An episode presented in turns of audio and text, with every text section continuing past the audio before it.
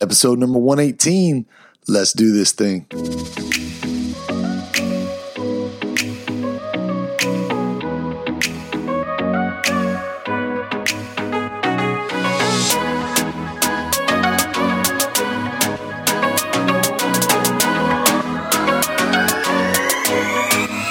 What's up? What's up? What's up? What's happening, guys? Welcome back to the show. one hundred eighteen episodes in, and uh, I, I got a little bit of an announcement. I'm extremely excited to let the Creating Space tribe, let you guys know that you, you guys have pulled this podcast into the six-figure club. We are over one hundred thousand total lifetime downloads now. And we're only just getting started. There's so many new ideas that are coming for the podcast and so much excitement that we have for this. But I need to thank each and every one of you. Namaste to this tribe. You guys show up every single week. And in the analytics that we're able to read on the hosting site called Audio Boom, what we can tell is from that one hundred thousand lifetime total downloads, over twenty percent of those downloads have come within the last forty days. Let me say that again. Over twenty percent of the one hundred thousand lifetime total downloads have come in the last forty days. So you guys are continuing to share the message. The message is getting in front of more people. And now we are in, uh, we're in Japan, Minato, Japan. Uh, I really want to give a shout out to you guys. We're in Tokyo and we're heavy in Tokyo. And I wanted to give a shout out to each one of you in Tokyo, uh, big cities as well, Atlanta, Charlotte, Toronto, Vancouver. Thank you very much. River Falls still stays present up there as well. And Chicago is making a, a big move. Um, and then obviously big cities like New York and California that have big areas of population. Want to give shout outs to you guys as well, but just needed to shoot that across. Super grateful for every single one of you. And to segue into the conversation that we have today for you, Jay Papasan, I'm really grateful for this conversation. Number one, the energy was electric. His, uh, his level of, of vibration is really high. His level of intelligence is obviously extremely high as well. And for those of you who are unfamiliar with Jay Papasan, some of you have heard of him. Other of you, um, I'm sure, are trying to figure out who he is right now. Jay Papasan is the vice president and uh, executive editor at Keller Williams Realty. Uh, he also is the author of the book, The One Thing, which was a New York Times, which was a Wall Street Journal number one bestseller. Uh, yeah, the book, The One Thing, is an incredible book that I was able to pick up on audiobook. And this book taught me and teaches others tactics and tools to be able to figure out what is the one thing that you can do in your life that will make everything else easier. It's a fantastic book, and it's one that you can tell he did a lot of research, uh, took a lot of time, and and kind of gathered all the information that he has experienced in his life and placed it into this book, I believe. And it's something so fantastic. But this conversation is excellent. And I cannot wait for you to dive into this episode, episode number one eighteen with Jay Papasan, and really just soak up this knowledge. Um, My highlight of this moment, he actually said, there was a question that I asked him, and I can't wait for you guys to get to this question, but it was a question that I asked him that he said in over the one hundred interviews and podcasts that he's done, he's never been asked this question. And super excited for you guys just to get to experience this. So pull out some notes. He's going to drop a lot of value. He's going to throw a lot of tools and tips and life hacks at you. Uh, sit back, relax, enjoy this episode number one eighteen with the author of The One Thing, Jay Papasan. Jay Papasan, author of The One Thing, which really helped shape some of the rituals and some of the ways that I look at this entrepreneurial journey post-professional career. I'm so excited to bring you on. Welcome to Creating Space, my man.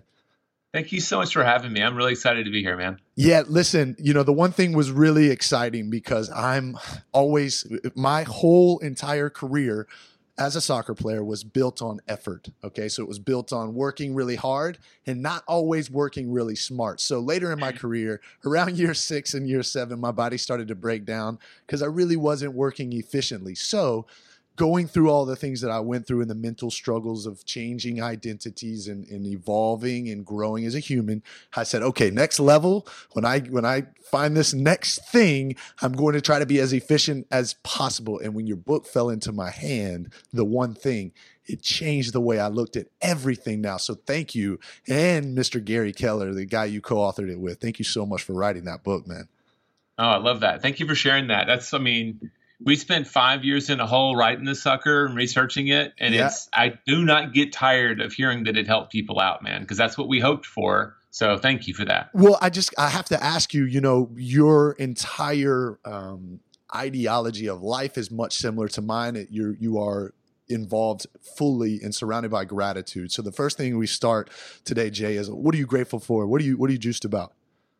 Okay, so this is just pure coincidence, but like literally last night, we announced that we had crossed the million copy sold threshold, which is a huge milestone for an author.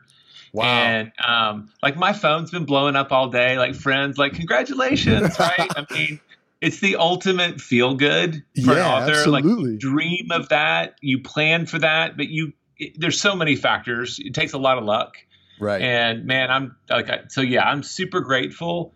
Um, to everybody who read it, reviewed it, and shared it, um, because it's people who've really taken that message out there. And that's that's just huge for me. So when you began writing this book, you've you've co-authored a couple of other books. You know, um, you've done really well in the real estate area, in the real estate realm. But when crafting this book, which was about rituals and um, efficiency and so on and so forth, did you know you were onto something when you were writing it? You know, when... Um, Gary was, we were working on a real estate course is kind of the origin story for the book. And it was about how um, new real estate agents could start a successful career. And we'd done all this research. We had like a three day, you know, course or whatever, all laid out. And Gary took it home for the weekend and said, can I just tweak it? Right. Cause I was running our education thing. And he came back with this essay. It was like ten pages, fourteen pages. And it was called The Power of One. And it was all about focus. And the one thing for a real estate agent is lead generation. It's pretty much any service business. If you don't have clients, it doesn't matter how good you are at the service, right? Right. And my aha, I was in publishing for, you know, like seven years in New York. And I'd been following the book world for all this time. And I was like, well, this is Gary's good to great. This is the basis for all of his success. Right. So right. It, I, I, when I saw the concept, I mean, I went into him and our partners and I just said, this isn't an introduction. I think this is not just a book. I think this is the book. Exactly. And he's like, you know, I thought the same thing. So I'm getting chill bumps thinking about it because it was really like a moment where we all kind of just said, wow, we have to, we have to write this book. And when you get those messages, kind of those divine pushes into a direction where you have these ideas, right? I love how, um, you know, these ideas will come to you and you get that moment in a, where you're, you recognize its power and then you get to move forward with it or you decide whether or not it's the right time. Did you guys get working right away on that? Or was it, okay, we've got so much going on in other aspects of our lives. Let's shelve this for a second. Or was it so good you started right away? We we dove right into it. And I, as I shared earlier, like we almost spent five years researching and writing the book. Right. It was our first non-real estate book. So we wanted to, to put our, you know, right foot out there first, sure. Right foot forward, as they would say. And um, we were writing a book about focus and we got distracted. That's the honest truth. The real estate market, as you know, we had the Great Recession. Right. And Gary, you know, his claim to fame is the largest franchise real estate firm in the world. And, you know, I remember like right in the middle of it, we're like, you know what, our job right now is not this book, which we love and are enjoying. So we stopped for about six months and wrote another book about real estate to help people get through that period. Wow. So that... it probably would have been three years if we didn't get distracted. Sure, right? Sure. But it was a long But it wasn't journey. Like you were distracted and put it down. You were distracted by solving a problem that was existing in society at that moment. You solved that, saved the world quickly, and then decided to get back on the journey. Huh? Using the logic of the book, a higher priority showed up and we did the right thing. We addressed yes. the higher priority, even right. if it wasn't what we wanted to do. That's the truth. I love that. So for some of the listeners um, who may not have read the book yet, let's talk about that highest priority and go ahead and explain some of that logic and let's just kind of riff on that topic really quickly. Sure. Like I, I shared, like I thought this was like the essence of Gary. Gary, I think, was he's really smart. He's really hardworking, all the things you would expect from a successful entrepreneur. But I think his gift, his one thing is he is willing to figure out what the top priority is in any situation, and he'll give it more time and energy than anyone else. And he just understood that, like, if I figure out what's the true essence here, and it's like, how do I, how can I not be most efficient, but most effective, right? right? The action that gives you the most results, he'll stay there longer than everybody else is bored. They've moved on. He'll go there. And so this book is to help people first and foremost identify that thing for them. Where can they be most effective, where they want to be, and then kind of how to live it. Gary and I share one thing. That's one of the reasons we've stuck together for sixteen years is, like, I love new ideas. Right. But I'm really passionate about behavior change, and that's tough. And like the results, the, the reviews I like are, I'm acting differently today. Not that I think differently. A lot of books do the thing. So we did kind of, if you remember time blocking, we yep. walked people through the mechanics of, well, what does it look like to actually focus on something and get really good at it? Right. So what are the key components? You talk about focus, and, and once you've recognized the highest priority, so to speak, right, whether that be behavioral change, whether that be lead generation, whatever it is that is your highest priority, walk me through some of the keys of focus that are massively important in, in your opinion. Well, our number one result we wanted people from the book is that they would ask the question and try to make that a habit. Like, what's my one thing today? What's my one thing this week, this month, this year, right? Whatever your time frame for planning, do I know what my one thing is? A lot of times we do what's most urgent or what we can do the fastest and easiest. I know I fall prey to that a lot. Right. I can check it off fast, so I'll just I'll clear the decks is my rationale before I do the important work. Got it. So figuring out what's most important is the first step.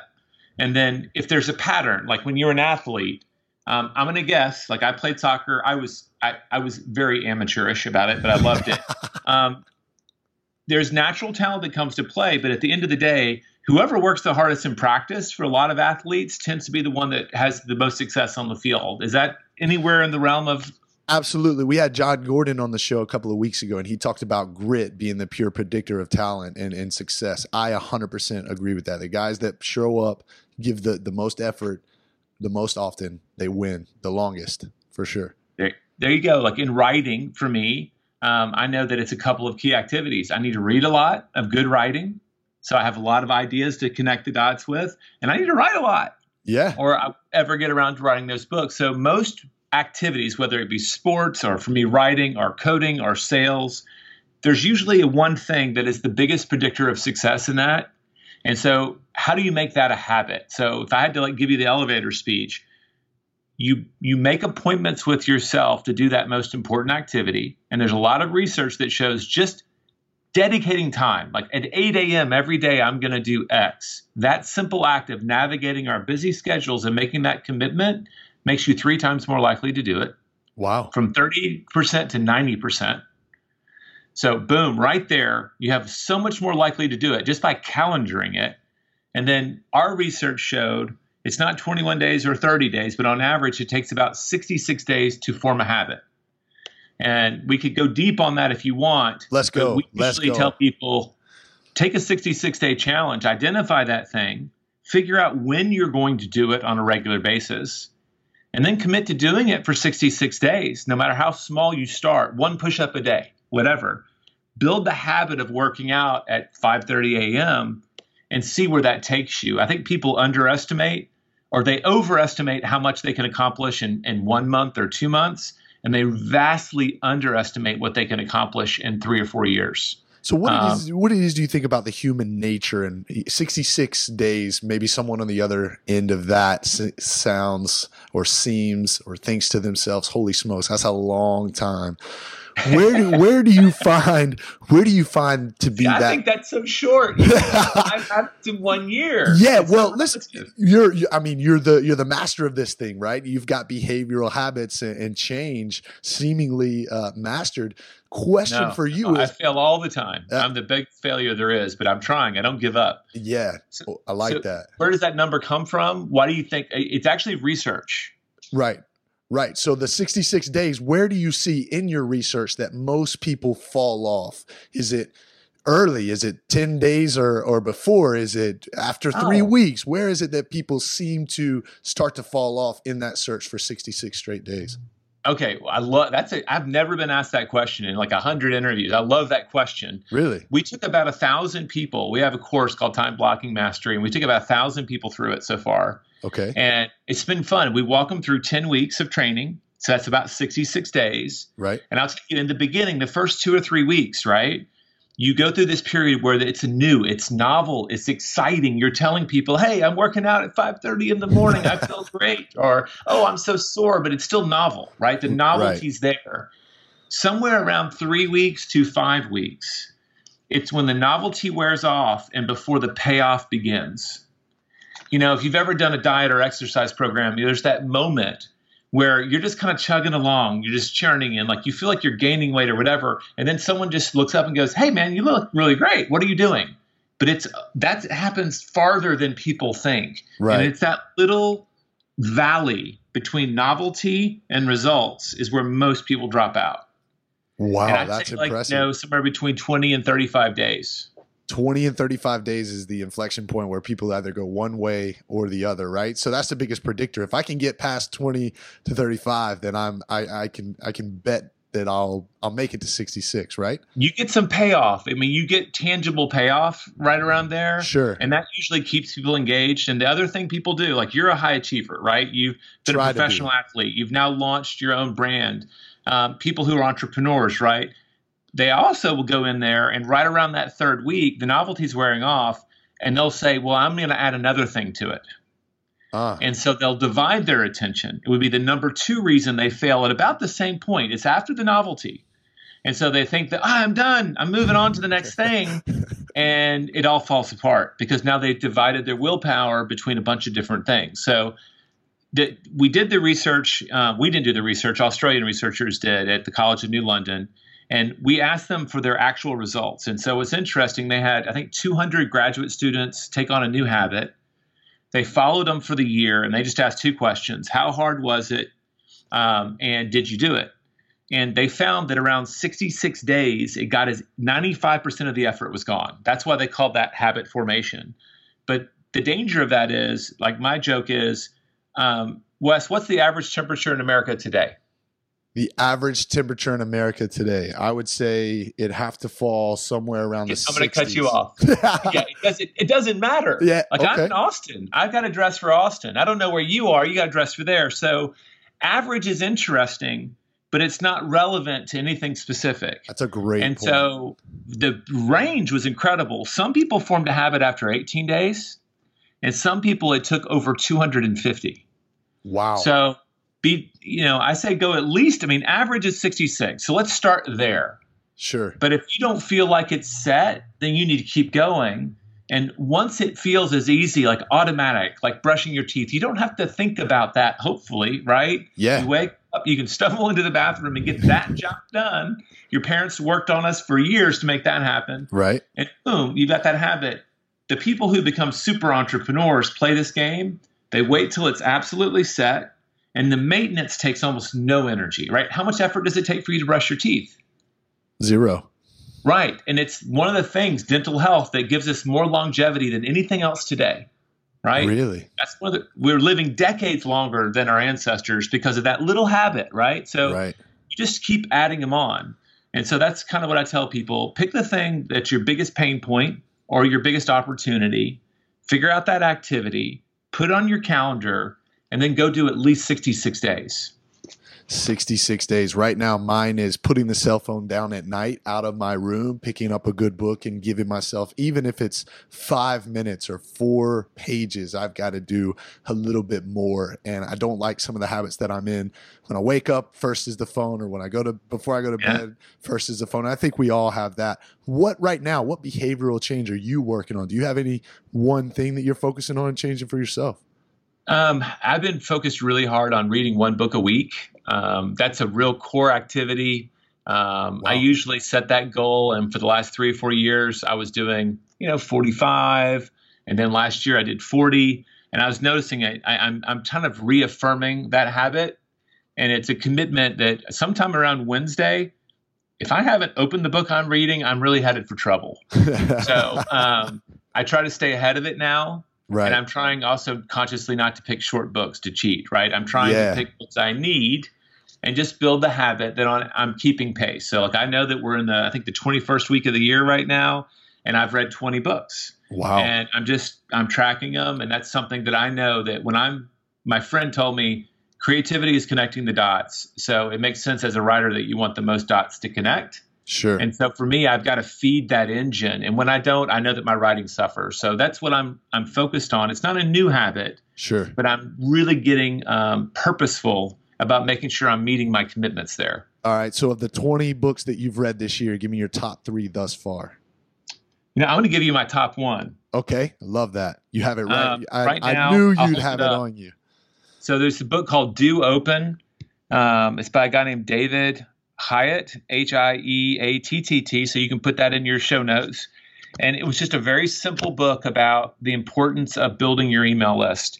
And I've mm. believed this. That's been the number one asset we've focused on for the last four and a half years as entrepreneurs. Right. Owning that platform for ourselves and that conversation with our customers, like you're doing with your podcast.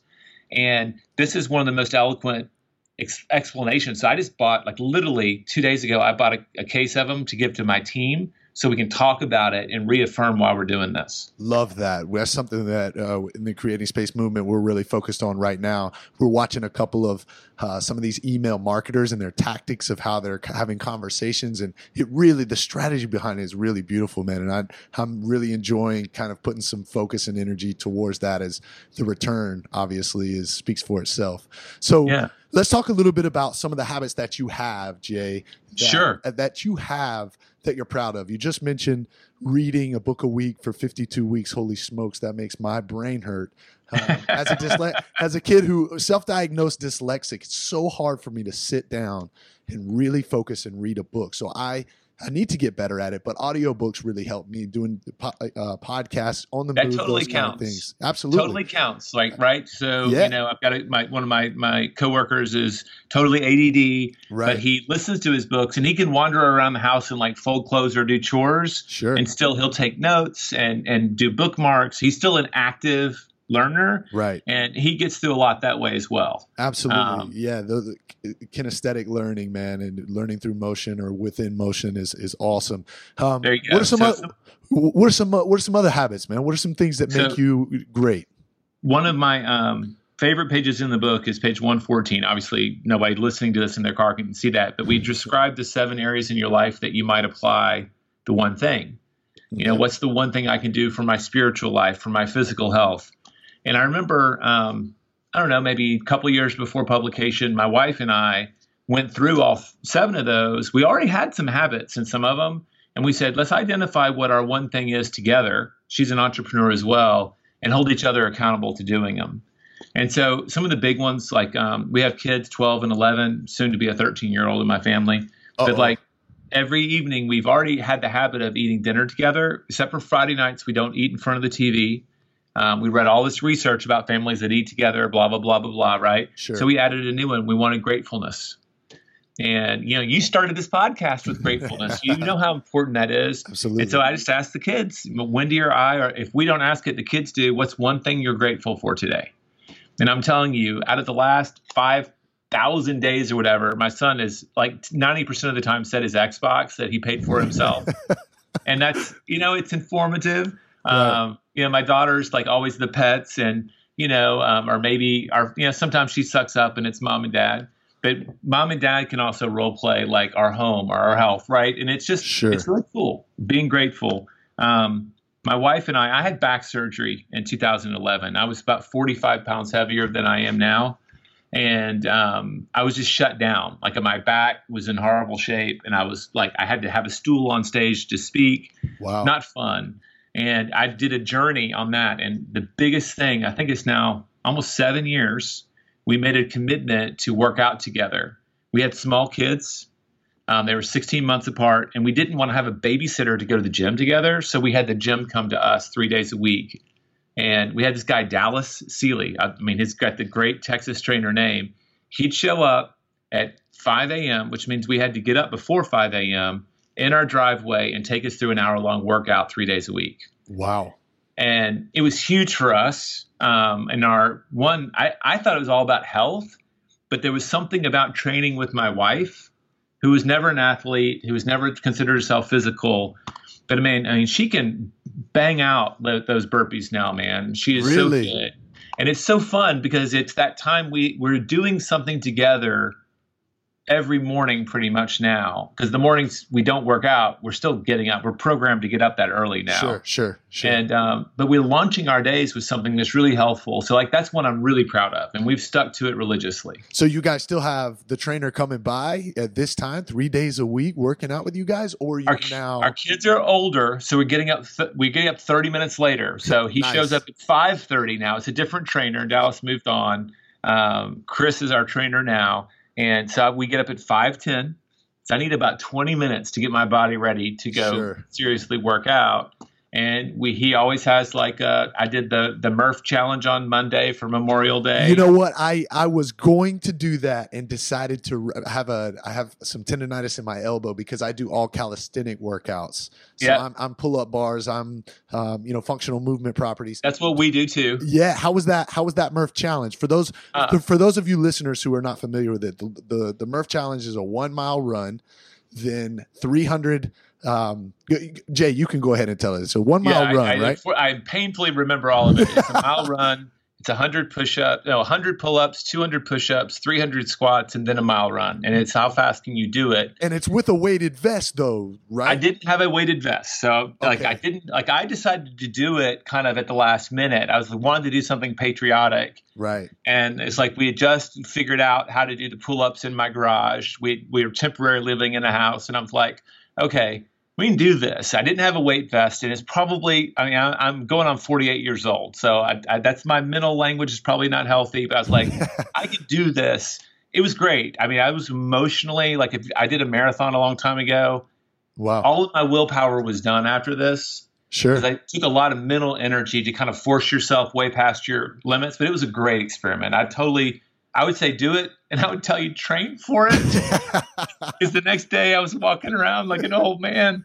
Um, but it was great. It was really rewarding. I loved it. Really cool. Yeah, I look back on that and I wish I had done that. I actually wimped out, and it's not like me to to shy away from a like. Well, you took care of your body. I heard you. You have tendonitis, so do it next year. Yeah, yeah. I, I'll be I'll pay I'll be patient on that. So working out every morning, some gratitude. These are some things that that are really important for you. Um, creating space is a lot about the the connection to the soul. All right. And the mm-hmm. connection of the mind, body, and soul. Talk to me a little bit about, you mentioned the spiritual aspect. Talk to me a little bit about how important that is in your life and some of the rituals or routines that you may have that keep you sharp and keep you connected to something bigger than you. Um, I think for me, the being really clear about my purpose and why I'm here.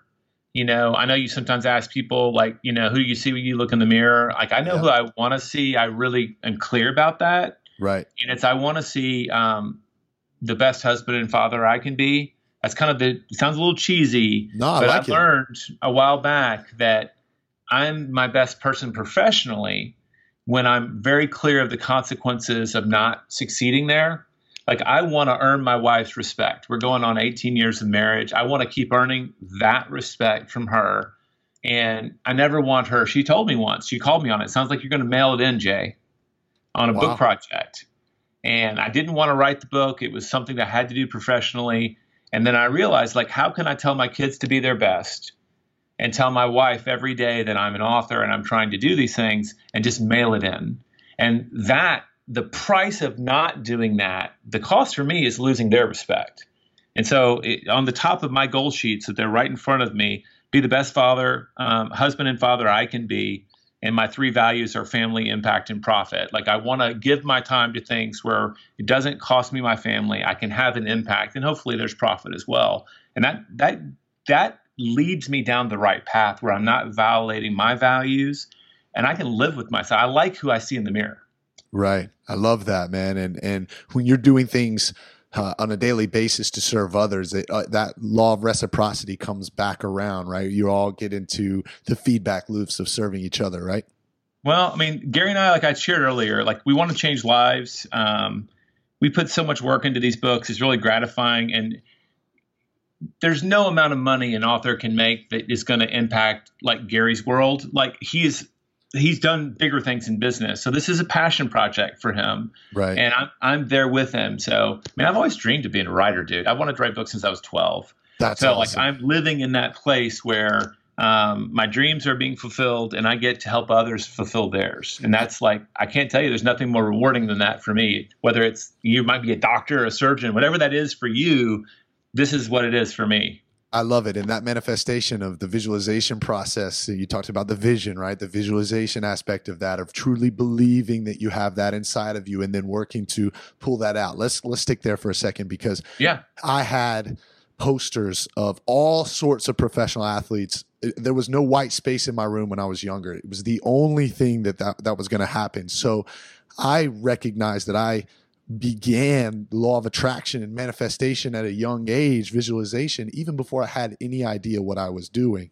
So the one thing I recognized, though, is that vision inside of my mind allowed me to get through all of the challenges, the the small things that came up along the way, because I was connected to something that was so yeah. big in my mind, and I truly believed it. So the question for you is, along the way, right, you had to suffer some some setbacks and whatnot. It's just what life throws at you. What was it about your connection to becoming an author that kept you get, standing up, staying resilient, and having grit along the way? Um, to be honest with you, I dreamed of it, but I didn't believe it was possible for me till I was well into my thirties. So, like, if you look at um, you want to go, don't go down that rabbit hole. So I'll just say, if you looked at my life and you looked at the breadcrumbs, everybody would go like, that dude should be writing books, right? I, right. I tried to write stories. I was passing stories around at the table, lunch table in high school. You know, I was an English major with creative writing. I went to graduate school, studied writing, got into publishing. I worked in bookstores, became an editor in New York. Like, everything I'm doing has a book in it somewhere. And that's what I'm doing for my hobby as well. But I kind of kept selling myself short, even though I dreamed of it. I just wanted to be near it. And I thought that was enough. It wasn't really until I ran into Gary Keller and I got this amazing opportunity, because I heard he was going to write books. I had been in big publishing. I was like, hey, do you remember this? And we connected. Um, in, in three months, I fulfilled that dream. And I just remember it was like, it was very soon after Um, my wife coached me. It was one of those great moments of accountability from my wife. Um, I met, she wanted to introduce me to a writer because she knew I liked to write and, you know, read books. And I went out to dinner with this guy and I said, where have you been published? What are you doing? And at that point I hadn't been published. I had like a couple of magazine stories. And he's like, oh, I've never been published. Um, what are you writing? It's, oh, I'm just this and that. Like, he had no credentials, no education, nothing, but he self-identified as a writer. And I remember I was struggling with this in the car on the way home. And Wendy's like, you know, her usual virtual slap me around the head. Like, Jay, you're, you're, you're, who you are is not your job title. So he's really clear about who he is. He's a writer. And we'll see where that goes. Said, you know, you're so focused on what your title is and, I, and trying to justify what you love into that title, float it around. Who do you want to be? And just start announcing that. And so when I hooked up with Gary, it had been like six months prior. People asked me what I did. I started saying, well, I'm a writer. Well, what do you do? Well, I'm doing research at Keller Williams, but I'm a writer. Right. And lo and behold, what happens right after that, right? So I'm probably, you know, at that point, I'm, you know, not forty yet. I'm like in my, you know, early thirties, thirty-two, thirty-three. I can't remember, do the math in my head. But I'm I'm well into my life before it comes together. Um, but I just remember that moment when my wife taught me that I needed to figure out who I wanted to be, put it out in the world. And then the world really kind of rushed to me, um, pretty quickly. I love that, man. When you speak things to exist into existence, the universe starts to try to siphon these new um, realities and, and circumstances around you to give you the opportunity to catch up um, and, and have this whole new life built for you. The next question I want to talk about, listen, I... I struggled, uh, Jay, it sounds like you've heard a little bit of the show, but I've struggled with uh, mental illness. I struggled with uh, depression, anxiety. I was suicidal at one point. It was all mm. based it was all based around a story that I was telling myself inside of my head, which I'm sure in behavioral habits you have an idea of, right? It was this story of not being worthy, past experiences, the culmination of all these things coming at one time. It wasn't until I, uh, you know, I became aware and more evolved and started to see the story and the gremlins for what it was, that I was able to then put it in a place and understand what it was and then move beyond it. My question for you is, what story were you telling yourself in that time where you didn't identify as a, as a, as a writer, as an author? What was that story? And obviously the accountability helped you get over it, but what were you telling yourself? You know, I think, um, I think what I was telling myself is I still have time. And I, I thought that it would always be that thing I did later. And, um, you know, I've learned this since I've gotten to work with Gary. Like, I was making a bet I couldn't cover, right? It's like, if I don't do it this year, it's like I'll magically get another year added to my life where I'll have another chance. Right. Uh, we don't know what that time frame is. And playing a game like, oh, I'll work really hard and spend time with my family later. You can't cover that bet. You just may be missing out. And I think I was... I was playing that game that right. I still have time. I still have time. And I could justify, look at all these books I've edited. Look at all these. I know so much about publishing. I'm laying the groundwork, right? I'm laying the groundwork. And, um, you know, it's, it, it's a terrifying thing to do, um, to step up and try to live your dream, because what happens if you fail? Mm. And the reality is, like, now that I've on the other side, is like everybody who's successful failed all the time. All the time. It, it's just, it's, it's, a, it's, you can't do it without it. And right. so you just have to kind of step out, trip, bloody your nose, skin your knees, and then go, oh, wait, you get to get back up and keep trying.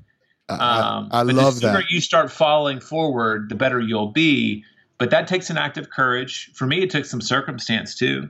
Sure. Um, and I consider myself kind of a risk taker. I've lived abroad. I've run with the bulls. I've done some stuff that most people would say was not wise, but I, I was a little afraid of maybe figuring that out or going, or going public with it. Sure, sure. Putting yourself out there and taking the risk to be judged publicly. You know, we had Laird Hamilton on the show not too long ago, and I asked him the question, man. This totally cool guy, by the way. Oh my God, the coolest dude, man. He is the coolest.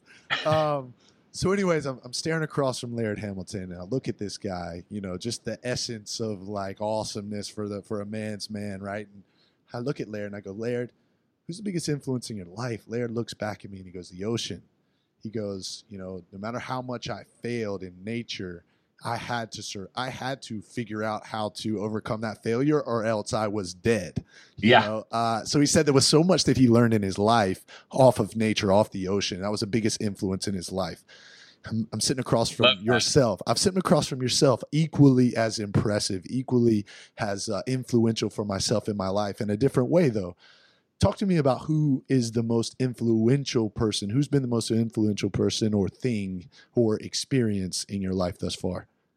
Um, there's a handful of people. Like, first and foremost is my wife, like that partnership. Right. Um, I love that she chose to become an entrepreneur. Um, so we're living that kind of journey in parallel, and we do an annual retreat together and plan out our years, and we're in sync. And that's like, you know, that's a gift, right? Yeah, that's know, really you know, not cool. Everybody has that. Um, Gary Keller, obviously, like I've gotten to work with a self-made billionaire who happens to have one of the biggest hearts on earth. He's one of the most generous people ever. He's tough. Don't get me wrong. I mean, he is. He expects a lot of everybody, right? Which is a gift too. But I've learned so many amazing lessons from working closely with him and observing how he's handled his challenges. Those would be one and two. And then, you know, I had really good parents. You know, I remember having a stigma about being a writer. Like, can you come from a non-divorced parents and, you know, middle-class family and that still be a quote writer? Sure. Uh, because they just treated me well and they've supported me and been really good role models themselves. So like those, that's kind of the short list is Wendy, you know, my current partner, and then my folks have been pretty amazing. And it sounds like you got a really good support system all around you. Let's talk about some of the accomplishments you've had in your life. When I think back to my my playing career, it was my M L S debut that I will remember always, March nineteenth, two thousand eleven. I will always remember that.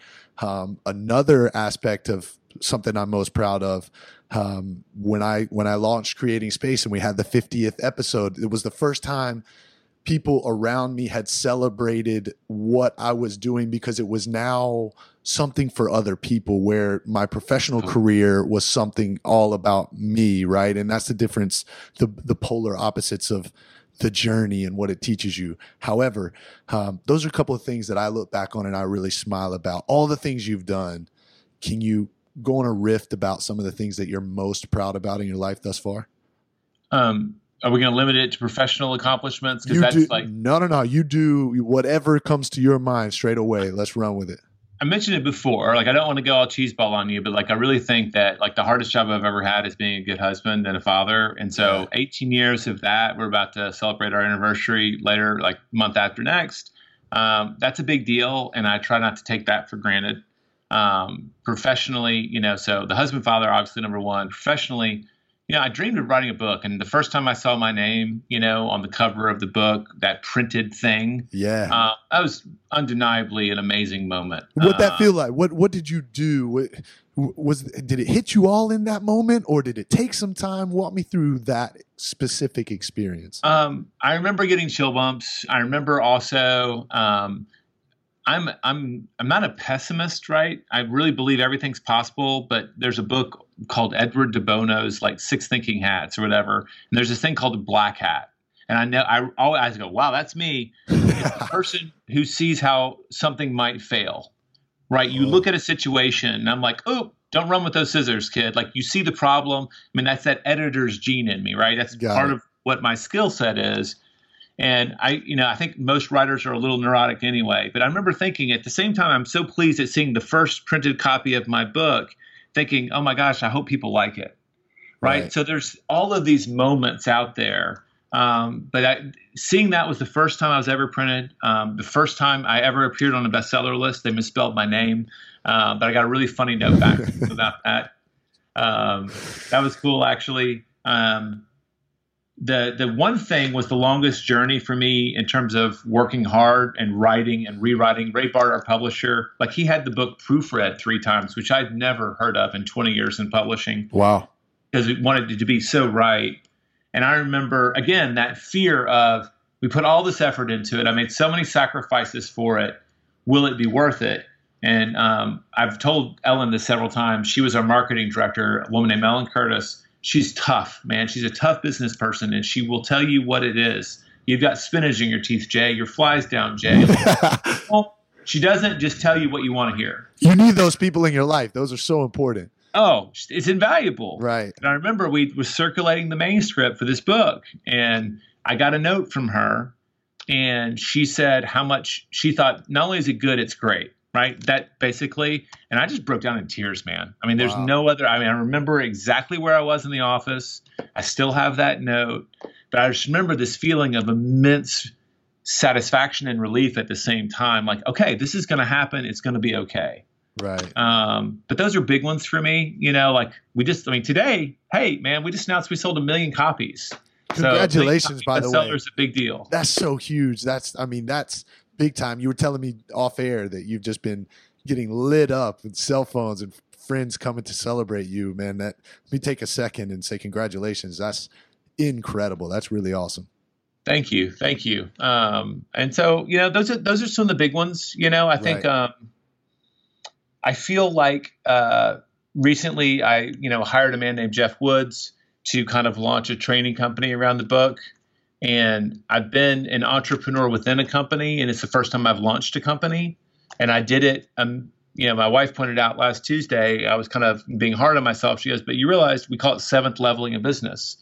And the ultimate level for a real estate agent is when they step out and someone else runs their business. She goes, you started that way because you made a commitment to Gary that you weren't going to leave writing and publishing. Right. So you were, you're not going to go do this new thing, right? Stay where you are. And, um, I'm pretty proud of what we built there because I've had to do it, succeed through someone else, which is a value that I think is really important in life. And to do it through someone else has been really satisfactory because it's cool. I get to help him and he's building something for us that's really worthwhile. The rising tide raises all ships, doesn't it, Jay? Yeah, and so does the sinking one, unless you're a better swimmer, right? So, I mean, I, I don't want the tides to be about success, right? I want right, it to be I'm about sure. what we do. Yeah, absolutely, man. And and the collaborative efforts, I think, are so important, man, is we can lean on each other and provide value in different ways and help each other succeed. That's, for me, collaboration and not competition is what it's all about in this entrepreneurial journey moving forward. Listen, I know your your time is so important, and I've, I've had you on the wheel. I love being really hyper-connected to you in this conversation. As we round this thing out, last thing, uh, last couple of questions for you. First and foremost, for the Creating Space tribe, people who have been as connected to this conversation as I have been, I'm sure, what are some really valuable pieces of advice, whether it be life advice, business advice, whatever type of advice you want to give for the group? What would you offer them in this moment? Um, you know, I think I said it earlier. I think people overestimate what they can accomplish, you know, this year, and underestimate what they can do. What I think is a real short period of time, like three to five years. Like, you can transform your world if you're willing to stick to your one thing for just three to five years. You can launch an amazing business. You can build a whole new life for yourself. But people want it to happen fast. So I would first say, get clear about what you want for your life. I mean, it took me, what, thirty-three years, whatever, to figure out where I needed to be. Right. And I've managed to build a lot since then, uh, but you don't need to wait. Um, just believe in your ability to fail forward and get, but get clear about what you want. I mean, it's so much of success is just getting what you want. And the challenge isn't in the doing, it's in knowing what you want. Yeah. And um, so, I mean, I think that would be the number one thing as entrepreneurs, as business people. Um, you know, our mutual colleague, you know, you, you're in the podcast world, Pat Flynn, he wrote that book, Will It Fly? Incredible and book. I love, I love the idea because he's trying to get people before they start the business. Is this even the right business for you? Are you doing it for the right reasons? And I hadn't seen anybody ask those questions. So if you get clear about what's inside, what are your values? What matters to you? Because most creation, you know, as they say, is the old Covey, inside, then outside. Right. So it's going to start here. So sure. Might as well get clear about what's inside you so that you'll recognize it when it shows up and you can protect it and, and make it sacred. Man, that's an amazing piece of advice. And, and it's a constant journey as you continue to evolve and the experiences keep coming yeah. uh, into your life. And that is what the essence of Creating Space, the mindset, is about. How do I get ten thousand feet above? How do I take a look at what's going on? And how do I really make conscious decisions about what I want to continue with and what I want to remove? So I, I love it. What a great way to end this. Last thing I'll ask is the last question I've been given uh, on the podcast. And I, I, I have an idea that I know where you're going to go, but last question. For your eulogy, when it's all said and done for you, right? And, and they're they're announcing um, a, probably a celebration for you. What what do you hope is said in that eulogy? Um, well, husband, father. Yep.